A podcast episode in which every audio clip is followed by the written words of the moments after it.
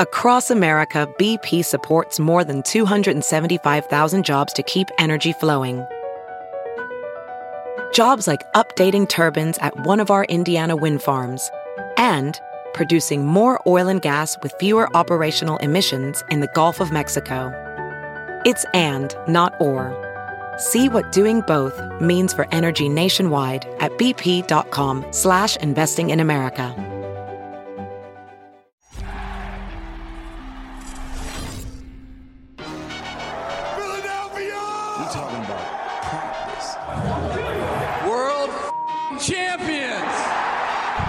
Question. Who am I? I'm the greatest. Who am I? I'm so flagrant. Hey everybody, welcome to Takeoff with John Clark, and please rate and review the podcast and subscribe for free wherever you listen to your podcast, and take a look at our special guest, DeVonta Smith. And man, I gotta tell you, you have some clean suits that you wore to the draft and coming to Philly. Thank you. You're a big fashion guy, right? You're into fashion? Oh, yeah, for sure. Anytime I can put a suit on, I'm going to put one on. Well, you are good at it, and congrats on being drafted. And I wanted to ask you, I saw your family there, and I saw inside your suit jacket, you had your family with you there. How special was this, especially coming from a small town like you did? I mean, it meant a lot. I mean, not a lot of people where I'm from get this opportunity. So, I mean, for the community, it's just like, I did it for them, and it's just like, this is our hero, hometown hero. So, I mean, like, he's the one that's going to start it off, and hopefully many more come behind me. People have talked about your competitive spirit. When did you first get it in your mind as a kid that you could be in the NFL someday? Really, NFL didn't come until really college. That's when I really started thinking about it, because basketball was always my first love. My whole family played basketball, and, I mean, that's just what I was around all the time. So how come you chose football over basketball then? Because once I got like junior in high school, I started realizing I got to do what's best for me and not just what I wanted to do. Football was best for me, but basketball is just what I wanted to do. And I read how you would get up and 6 a.m. and you would run up hills, kind of like Jerry Rice. And then I believe you did push-ups even in the middle of classes. Where did it come from inside of you that you wanted this so bad and you wanted to be great? I mean, when you want to be great, it's just the little things like that that you have to do. Just putting in a little extra work, doing something every now and then. But, I mean, like, that's just me just loving what I do. I mean, I love working out. I love playing football. So that's just me just finding a way to make something happen. You love the process and all the work? Yes, sir. Everybody talks about your work ethic, and you're joining Jalen Hurts again. Who outworks the other? Is it possible to say? Because we know Jalen Hurts is the first one in and he's the last to leave. I think it works hand to hand. I mean, when you have somebody like that working, it just makes you want to work more. So, I mean, like, it works hand to hand because it's like he's pushing me and I'm pushing him. Both of us are coming together to make each other better, to want to be the first ones here, want to be the last ones to leave. How special is it in this transition to the pros that you have Jalen here and you have that comfort level, you know, being his teammate there?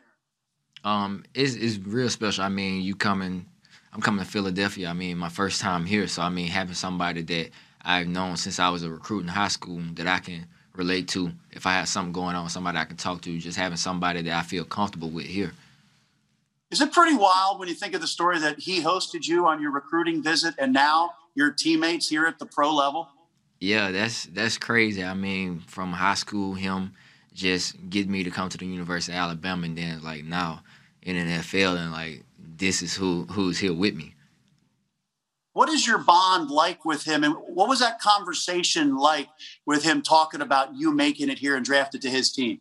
I mean, it's great. I mean, we both know that this is something that we've talked about. We both know that we've been working for this opportunity just to be in the NFL for a long time. So once I got the call and then I realized, like, I'm going to Philly, and then he FaceTimed me, it was just like, man, we talked about this, and, like, it actually happened. It is pretty wild. What are you going to bring to the Eagles offense, your skill set? Somebody that can do everything. I mean, I'm going to go out there every day. I'm going to work hard. Whatever they need me to do, I'm going to do it. And Nick Sirianni says he would like to move you all over the place. Do you love to hear that? Yes, sir. And correct me if I'm wrong. I believe that in college football, you were number one at beating press coverage, considering your size and everything. How did you become so good at that? I mean, whatever you do at practice translates to the game. That's how I feel, and I believe it's true. So just going against Pat Surtain every day, just getting that look every day consistently made me ready for the games and made the games 10 times easier. And how about facing those SEC corners all the time? Most definitely. All right, so what about one-on-one? I believe you were the best at one-on-one, winning one-on-ones. How did you get so good at that as well? I think it's just me knowing my skill set, knowing what I'm good at, knowing what I'm comfortable with. So, I mean, a lot of things in football is more of what you're comfortable with. You're a certain type of player, so you have to stick to what you're good at. So, I mean, like, me just getting in space, me just being so technical with everything, that's what I'm good at, so I just stuck with it. And some of your biggest moments, your most productive moments, were in the biggest games, the national championship games, the biggest moments. How are you able to thrive in those pressure-packed moments?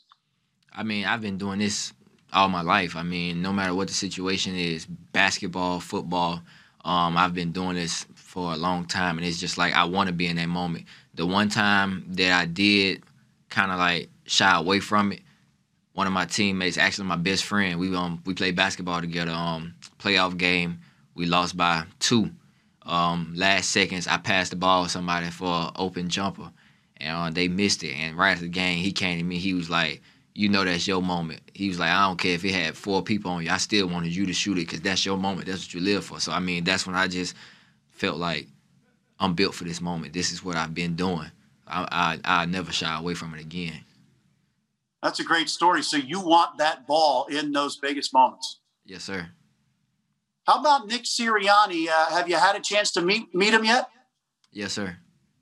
What is he like? What was that like with the way he's going to use you in his offense? He's a competitive guy. I mean, everything is about competing. Just competing and just going out there, just doing what you do. If you're out here and you're making a good play, he's going to be hyped about it. If you're not doing what you're supposed to do, he's going to get on you, and that's what I like the most. I like somebody that's going to get on me even when I'm not doing right. So just him being that type of coach, I mean, I'm excited. And Nick talked about having you all over the formation, but he talked about your football IQ and that he thinks you can handle all that. Do you think you can jump right into the NFL and learn all those spots and positions? Yes, sir. I mean, I did it in college. I mean, when you come in, I mean, you want to learn everything because all it takes is one person to go down and you playing something else. So, I mean, this past year, I mean, I played everything. I mean, whatever personnel we was in, I was in at a certain position. So, I mean, it didn't matter where I was at on the field. I always knew what to do. And we've seen some of those incredible one-handed catches that you've made. How much did your basketball background really help you with that? Basketball and football works hand-in-hand. I mean, when you're going up for a rebound, it's just like you going up high-pointing the football. And, I mean, just like the physicality of football, you'll bring that to the basketball court. Now, of course, I know you hate talking about it. People always say, well, he doesn't have the size or he's too thin. What do you really think about when you hear that? Is it a motivating factor for you? I don't need critics to for me to be motivated. I mean, I'm self-motivated. Just because somebody doubt me doesn't mean they're going to motivate me. I mean, I'm going to be motivated regardless with or without that. But, I mean, everybody, that's their job. Their job is to make up a story, so I can't get mad at them for doing their job. I mean, they do their job. I'm just going to answer the question and just move on from it. And Nick Sirianni talked about your toughness, and he used the term play strength. Do you know what he's talking about? Like, do you play stronger? Yeah, I mean, some people look at it and just look at my size and be like, oh, he's not strong. But it's a difference between weight room strong and just football strong, and I believe I'm just football strong. I mean, when I go out there on the field, you're not going to just manhandle me. Like, I just have football strength. Was there a time when you were younger where you were manhandled at sometimes and you grew strength from that? I would say my freshman year in high school, that was my first time actually, like, getting hit. Like, I went across the middle and dude just flatlined me, and I mean, I just popped up. And then that's when I just kind of realized, like, I'm going to be real with you. I haven't taken a hit that was harder than that since then, since my freshman year of high school. Nobody's ever hit me that hard since. So just knowing, like, that's when I got it out of my head. And I was, when it happened, I was just like, it's no way nobody ever hit me that hard again. Wow. And former Eagles great and Eagles analyst Mike Quick, one of the things he said he loves about you is watching you, and you're not afraid in traffic to catch that football. Where do you think you got that from? Was that moment a part of it?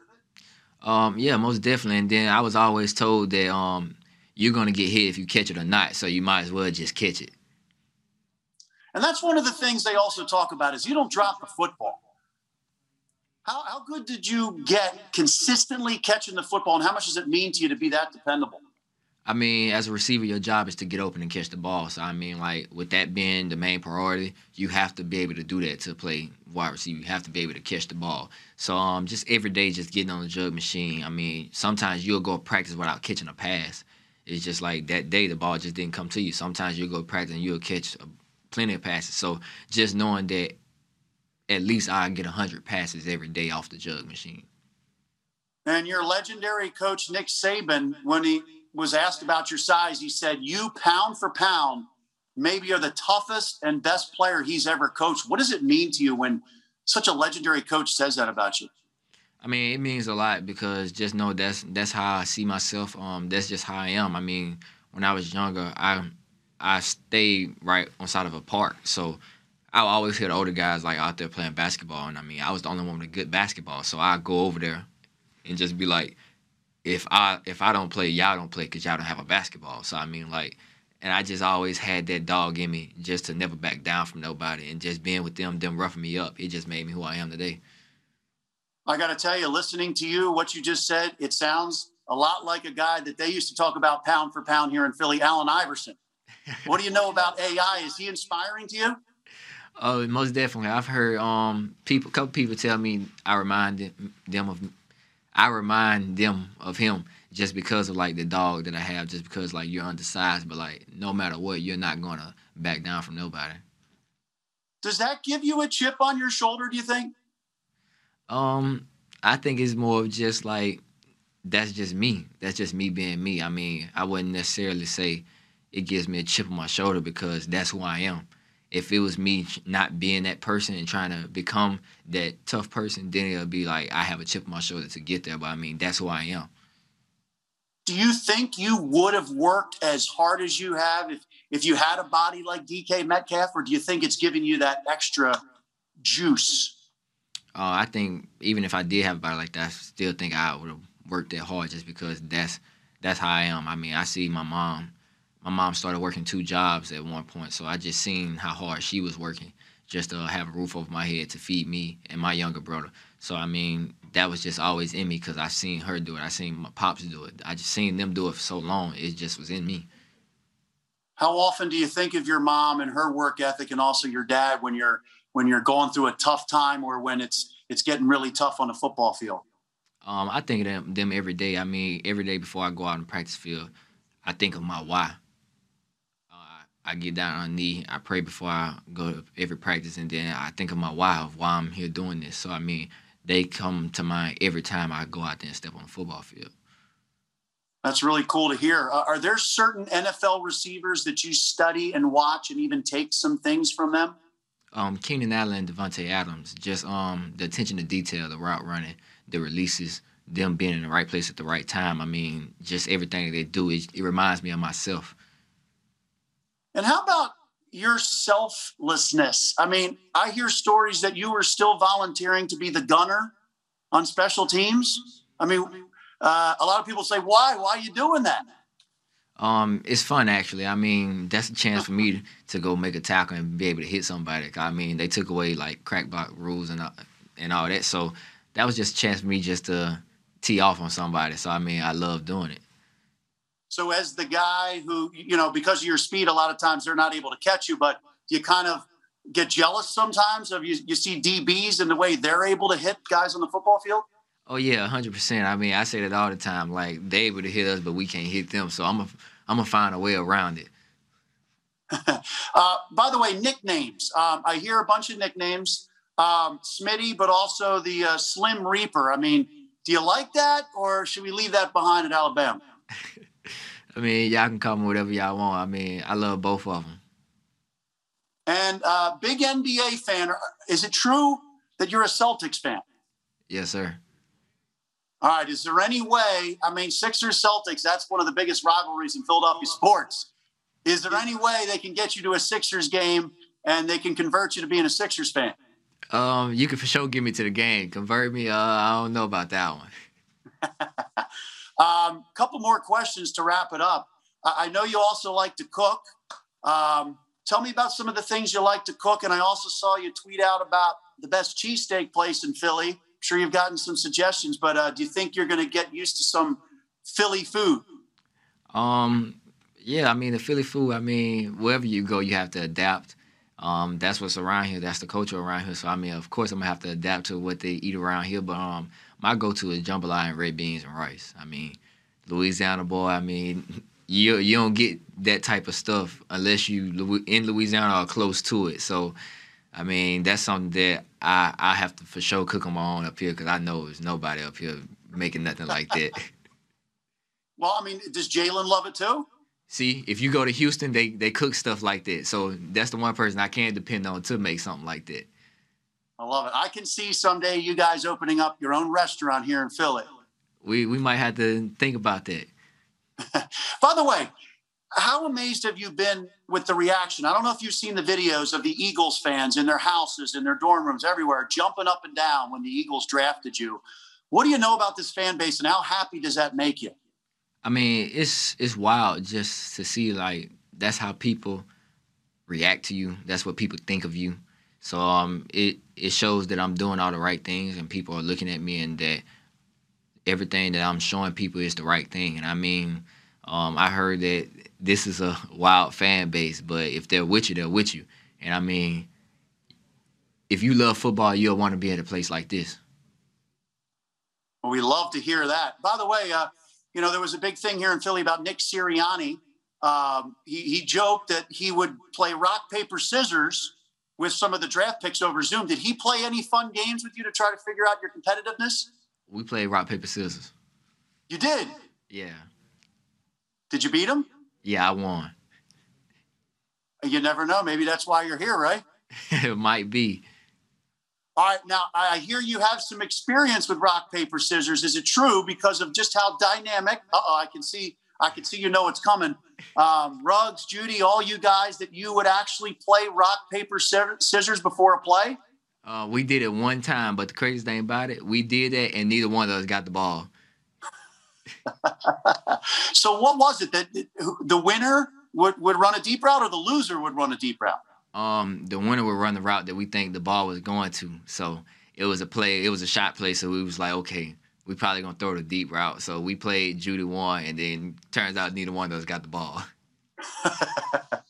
See, you won, but, I mean, you didn't get to the reward, huh? Yeah. Wow. Well, I got to tell you, it's a pleasure talking to you, and we wish you the very best. And congrats. You're a tremendous story. And all we hear about is your work ethic and competitiveness. When you come here to Philly, you know Philly is very competitive with everything. Do you kind of feel you have like a real connection with the city because of just how competitive you are and how great you want to be? What's crazy about it is me and Christian Baldwin, we was talking about it because he's from Philly. And me, him, and his mentor was talking about it. His mentor was telling me, like, man, Philly will love you just because of, like, the underdog story about you being small and then just you being scrappy. He was like, that's Philly. And he was like, man, if you go to Philly, they'll love you. And then, like, when I got here, I was just like, it's crazy that we talked about that. And, like, now I'm here. And I seen him in the lobby this morning. He was like, anytime you need me, you in Philly, like, you got my number, call me. And he was like, I told you that's where you was going to be at. I'll tell you, you got a lot of connections here already. Congrats to you, and we can't wait to see you on the field. Thanks for your time. Hey, it's Kaylee Cuoco for Priceline. Ready to go to your happy place for a happy price? Well, why didn't you say so? Just download the Priceline app right now and save up to 60% on hotels. So whether it's Cousin Kevin's Kazoo Concert in Kansas City, go Kevin, or Becky's Bachelorette Bash in Bermuda, you never have to miss a trip ever again. So download the Priceline app today. Your savings are waiting. Go to your happy place for a happy price. Go to your happy price, Priceline. Thank you for having me. Who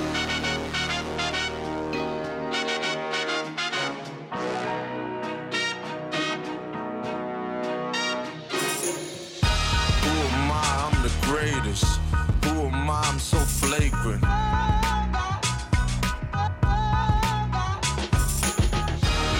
right, let's bring in Eagles general manager Howie Roseman. And Howie, I first want to go back to the first night of the draft, and you're sitting there at 12. And did you know the Giants were going to take DeVonta Smith ahead of you? Well, you can't really know who anyone's going to take. You know, you see all these smoke screens before the draft, and everyone puts them out, and you could, your mind could play tricks on you, like that Ghetto Boy song, John, you know? And so I think what you do is you figure out on your board who you really want. And we had a miserable season last year, like miserable, right? And we're in the middle of a pandemic, and everyone had tough times, and I hope everyone's families are doing great. But we came out of last week, and we're in all these meetings, and we're saying, like, let's at least get something great out of this season. And who is that? Who are the type of players and people that we can grow with and say, you know what, this was miserable, but this is what we got. And the last time we had a year like that, you know, we were able to get Lane Johnson and Zach Ertz, and they helped us win that trophy, you know? So we wanted to get players and people like that in this moment. And we want to get DeVonta Smith. We want to get him on this football team because of what kind of player he is, what kind of person he is. And we feel like when you have that kind of character, when you're that kind of person, you raise the level of play of everyone else. And that's what he's going to do to that receiver room and the players on offense. That's what Landon Dickerson's going to do. And when you get that and everyone's rising to that level and everyone's maintaining their ability to play at the level that they have in their body, that's when you become a good football team. Wow, you're coming with Nick Sirianni energy, huh? I think I've always had this energy, John Clark. You know, I've always been like this, but we play off each other well. I like it. All right, so when you're trying to get up to get your guy DeVonta Smith, and you're calling the Dallas Cowboys a division rival, do you think that they're going to make a deal, or was it kind of already set up like you alluded to? You set up some deals or possible compensation. Well, I knew we weren't going to get a favorable deal on the point chart. You know, I knew they weren't going to like take a lowball offer to do it. I knew we had to come strong, and we did. You know, we came with a third round pick, and obviously where we are, we want those picks, and we don't want to trade picks. But we felt it was that important to get this player and this person. So a lot of people were wondering, will the Eagles take a quarterback? That possibility was always open. Don't know if it's a smokescreen, but can you now say, after the draft is over, Jalen Hurts has a chance now as the quarterback of the Eagles? Well, you know, it's not my job to determine who the starters are, John. You know, that's why we have a coaching staff, and our job is just to try to find players and people that fit the vision of what they want to do and have those conversations. But I will tell you, you know, Jalen's got a lot of talent. He's got tremendous work ethic, tremendous leadership. He's a winner, and so we're excited to see him get back out on the field. And when you get a DeVonta Smith that, you know, played with Jalen before, there's a comfort level. Do you feel you've given Jalen pieces on offense, if he plays quarterback, that he can show or demonstrate that he can be the future quarterback of the Eagles? Well, we got a long way to go before our first game, you know, and everyone has to rise to the occasion, and everyone has to step up their game, and everyone has to learn the new systems, and everyone has to get accustomed to what our coaching staff is looking for them. But we're excited about some of the young skilled guys that we have. We're excited to get our offensive line back and healthy. We think we have really good players there, and then we'll go from there. How did it go connecting and aligning with the new coaching staff, a completely new coaching staff, and getting on the page with them? Because you said you want to give them the players that they can use in their offense or defense. Yeah, there was so much conversation, you know. I think Coach and I would say we probably spent more time talking to each other than we did with either of our wives, and we needed to. You know, we really needed to, and it was any time we saw a player, you know, and I just told this story at my press conference, but, you know, there was a Sunday night where I'm watching the guys for a second time. I'm circling back on guys, and he's viewing them for the first time because that's just how the process worked, and I was watching college basketball. I had college basketball on the screen at my home on a Sunday night, and And Coach and I both had a list of guys we were going to watch over the weekend, and we were watching Kenneth Gamble. And I didn't know he was watching him, to be honest, at the same time. And I'm watching him, and I'm watching a game I hadn't seen, you know, watching a couple other games that I hadn't seen. And there were like 3 or 4 plays. I went, whoa, you know, and I grabbed my phone to text him. And he had been texting me about, did you watch this game on Kenneth Gamble? Did you see play 15? And, you know, this is the vision that I'm looking for this role. And right there, when you can have those kind of conversations, that gives you a chance to really marry front office personnel and coaching staff. And during this draft, you said you did make some mistakes over the past couple of years or whatever, maybe reaching or for some positions at some point. How difficult is it to stay disciplined, especially when you do have a needed cornerback and you would like to get a cornerback, but you want to take the best football player that's there for you? Yeah, I think it's hard, but it's only hard when you don't have a player standing out on your board that you feel like can make a difference. And so, you know, we talk about Davante in the first round. We talk about the effect we think Landon Dickerson can have, and we're going to be about the lines, John. Like, that's why we won a championship. You know, you watch the Super Bowl, you see the effect that the O-line of the Bucs had and their D-line had, and you see it every year, you know? You see it every year, and that's how we've always won since I've been here, and it's a really good formula. I mean, there's a reason that, you know, in the 20 years I've been involved with it, we've had 4 losing seasons. It's because we've had good O-lines and good D-lines, and there's also a reason why, you know, we didn't have as good a year last year. We got banged up on the offensive line, and so for us, like, that's going to be our philosophy. And when you talk about Landon, then you talk about Milton and those guys and where they were on our boards, those aren't hard picks to make. Now, the second and third round picks, they may not necessarily start this year. They may not. You have 10 picks now next year in a cleaner draft, as they say. Would you call this a rebuild? Rebuilding this team through draft picks this year and next year? No, we're never going to call this a rebuild. You know, we want to retool. We want to get good as quickly as possible. You know, that's our goal. We've seen it happen. You know, after Coach Reed left, we had a situation where there was a lot of the same conversation, and we won 20 games the next 2 years. And then Coach Kelly left, and everyone was saying the same thing. It was going to take us a long time. And after 1 year, we were back in the playoffs and competing for a championship. So, you know, I'm not promising that amount of time on either of these things, but I promise we're going to do everything we can as quickly as we can to get this point in the right direction and have fun again. Because you know what? It's fun to win football games. It's fun. And it's not fun to lose. And, you know, there's nothing we're doing other than to try to win as many games as quickly as possible. Final question for you. Sometimes a picture can tell us 1,000 words, and sometimes it doesn't. We saw what happened in the draft room with Tom Donahoe, but then we saw the video of Jonathan Gannon going crazy over the draft pick, and then Nick Sirianni as well. You have to listen to scouts, coaching staff, analytics, medical people. You're listening to all these voices. Does stuff like that happen a lot in the draft process, or was that something that just stood out this weekend? Yeah, you know what, John? I can't please everyone in this role. You know, I talked about it again. You know, the President of the United States, I think his approval rating is barely over 50%. So if he's not going to be able to do it, I'm certainly not going to be in my role. And my job is to do what's right for the football team. My job isn't to make this person happy or that person happy. My job is to do what's right to make sure that we're fulfilling the vision of our coaches. We're fulfilling the long-term vision to do the right thing so we can sustain success, because that's my job towards ownership and our fans. And I can't make everyone happy, you know. And to be honest, it's no one else's role other than mine to balance all those things. You know, they don't understand all the information that I have. They don't have all the information I have, whether you talked about it, it's coaching preferences, it's scouting preferences, it's medical information, it's analytical. I mean, we have psychological reports that go into this too. And I'm not complaining about that. That's my job. But I get all that information. I have to balance it. And I know a lot of the time there may be one of those groups that goes, well, I would have done that with the information I have, but the one benefit I have is I have all that information, and I'm going to put it together, and I'm going to make sure that I'm doing what's right for our football team, not only for today, but to go forward, so we're competing for championships again, and we're back in the playoffs for a long run. All right, Howie, we appreciate the time. Thank you. Thanks, John. Good seeing you, man. Ophthalmologist Dr. Strauss has seen firsthand how the metaverse is helping surgeons practice the procedures to treat cataracts.